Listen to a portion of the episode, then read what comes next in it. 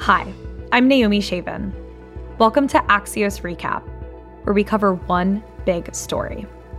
Today is Tuesday, December 14th, and we're focused on transitions of power.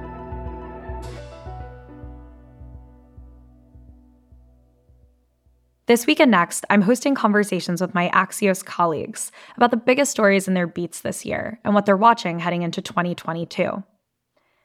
Today, I'm talking with Alayna Treene, a political reporter who covers Congress and co writes the Axios Sneak Peek newsletter. 2021 was a really challenging year on her beat. The political year got off to a dramatic and dangerous start, and no one knows that better than Alayna, who experienced it firsthand. She was in the Capitol on January 6th during the insurrection, and she ended up in hiding with a number of senators. Amidst that chaos, Alayna sent dispatches back to the newsroom. She then went on to cover the transition of power from the Trump White House to the Biden administration and how control of the Senate moved from Republicans to Democrats. Today, she's hyper focused on legislative action on the Hill, and she's the best person to ask where things stand as we careen towards midterm elections next year. In a moment, I'll be joined by Alayna to discuss what she witnessed and what it tells us about our current political moment. We're joined now by Alayna Treene, Axios congressional reporter. Hi, Alayna. Hi, Naomi. Thanks for having me on. This year in Washington was dramatic, to say the least. When the year started, President Trump was openly undermining the results of the election. Then there was an insurrection on the Capitol, and you were on the Hill that day. As the insurrection was unfolding, it also became official that Democrats had won control of the Senate, giving them control of Congress heading into President Biden's term. Can you take us back to the beginning of the year? What was that time like for you as a congressional reporter? Well, it was a really chaotic and uncertain time. Uh, we had come off of covering a, you know, very hectic and chaotic administration, and uh, and even more so election. Um, and January 6th was kind of the culmination of a lot of what had been building over that past year and was kind of a turning point, I think, from the Trump administration and into the Biden administration. But I mean, just being on the Hill that day, it was scary. We had no idea what was going on. I had never covered anything like that ever before. And I know some of my colleagues on the Hill who've been covering Congress for decades um, and far longer than me. Also, it was an unprecedented thing for them. So, a really scary time and something that I think really did shift. I mean, throughout the Trump years, we had seen reporters covering, you know, being a political reporter, covering the White House, covering the president, become different and, and sometimes dangerous. And um, to be there on the Hill when the rioters breached the Capitol and came in was just terrifying. And, and I hope that it never happens again. But it has, you know, kind of set the stage for some of what we've seen continue now in, in American politics. We're going to come back to the question of civility in American politics, but first, I just want to stay in January. We did see the peaceful transfer of power from the Trump administration to the Biden administration, and some things shifted right away. Obviously, new members of Congress were also sworn in, so we saw the power swing from Republicans to Democrats in Washington. Also, some less obvious, less typical things happened. Like we saw, for example, that one senator from West Virginia can have a disproportionate amount of power in policy decision making. How did the narrative on the Hill start to change at the beginning of this year? Well, it changed in a lot of ways. Having it go from covering Trump to then Biden was very different. And then, of course, having Democrats rule the Senate was also a massive change. And it also really changed the dynamic on the Hill. I think, I mean, obviously, politics for some time now has been very polarized, but to have a 50 50 Senate, even though Democrats technically have control, they are very limited in what they can do. And that's why we saw someone like Joe Manchin or Senator Kyrsten Sinema have so much power in what Democrats are trying to do. And it's really given, I mean, President Biden has said this himself that he has, you know, 50 presidents on the Hill because each of them do, do have veto power. And we're seeing that now as they're trying to tackle a lot of these key Biden agenda pieces. That dynamic was really different and really started the administration off and the year off in a way that has been very contrasted to, to the years before under the Trump administration.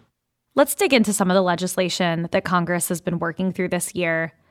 On the one hand, it seems like you could make the case that the scope and scale of the legislation that's been passed, like the Build Back Better plan, is just really massive. On the other hand, people have been criticizing Democrats for not doing enough while they have control of the White House and Congress. I'm curious how you think about this, Congress, just in terms of sheer productivity. It's a great question. And how you framed it is exactly right. They've done a lot. We've seen so much money, so many different agenda items. Um, you know, be the product of conversation this year. We saw from the 1.9 trillion American Rescue Plan and COVID relief to the 1.2 trillion infrastructure bill and now the 1.75 trillion build back better agenda. These are huge. I mean, this is these are massive packages. I'm unprecedented historical amounts of money going toward these different areas. But at the same time, you're right. A lot of people did expect if, if Democrats are controlling both chambers of Congress and the White House, why can't they get more done? And it does go back to that problem of the margins in Congress and having that 50 50 split in the Senate. Um, because the vote, of course, is you need 60 votes for normal legislation to get it passed. And so that dynamic has also created a lot of the gridlock that we're used to. And there is, I think, a level as well, more, I'd say, in current politics than ever before, where the polarization and the partisanship has really hit a fever pitch. And both sides don't want to give the other a win. Both sides are very reluctant to reach across the aisle and work with one another, with one another and show any level of bipartisanship. And I will say too, I think that's an important point when you look at what President Biden ran on. He promised unity. He promised bringing the country back together again. He promised trying to restore some of the relationships that felt broken during the Trump administration. And it's been really hard for him to do that. And we haven't really seen much of that in Congress. Let's dig into the question of civility. Obviously, productivity is one way to measure Congress. Um, but when we think about bipartisanship and we think about reaching across the aisle, and to your point, we think about the things Biden promised, civility seems like another really important metric. And it doesn't seem like we could look at this year and say that civility in Congress among people who are technically colleagues is actually really improving. What have you seen this year? It's so true. It hasn't been improving. I just had a conversation with a House aide where we were talking about how a lot of people expected there to be a return to some of that camaraderie. And really, if anything, it, it's gone the other direction.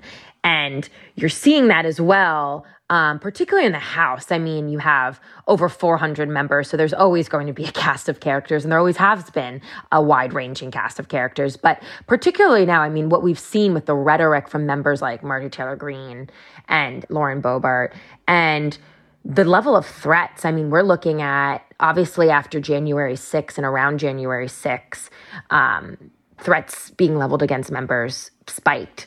We saw that with Liz Cheney being kicked out of her role as chairwoman of the House Republican Conference. I mean, just civility really isn't present like it used to be. And you used to go to to bars around town, to restaurants around the hill and see Republican and Democratic lawmakers hanging out, having a beer, having a meal.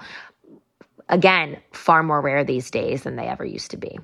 How do you think some of the major events of this year and public opinion on them, the rollout of vaccines, policy wins and losses for the Biden administration, Biden's low approval ratings, how have these all set the stage heading into the midterms next year? The messaging is going to be key as we head into the midterms. Biden does have a lot to run on.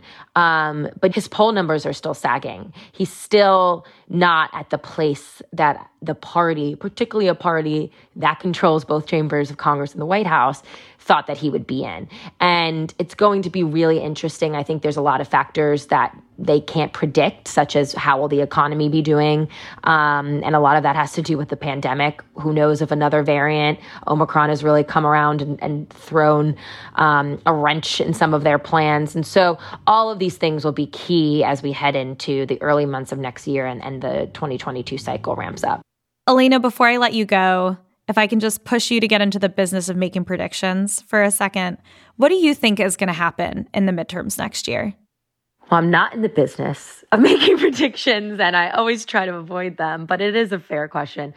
If I were, as of today, predicting what would happen, I think very likely Republicans are in control of the House at a minimum, if not the Senate as well. I think Democrats have a better chance of holding on to the Senate, but yeah, I think Republicans are going to do really well. Alayna Treene, congressional reporter for Axios, thank you so much for joining us. It's always a pleasure. Welcome back.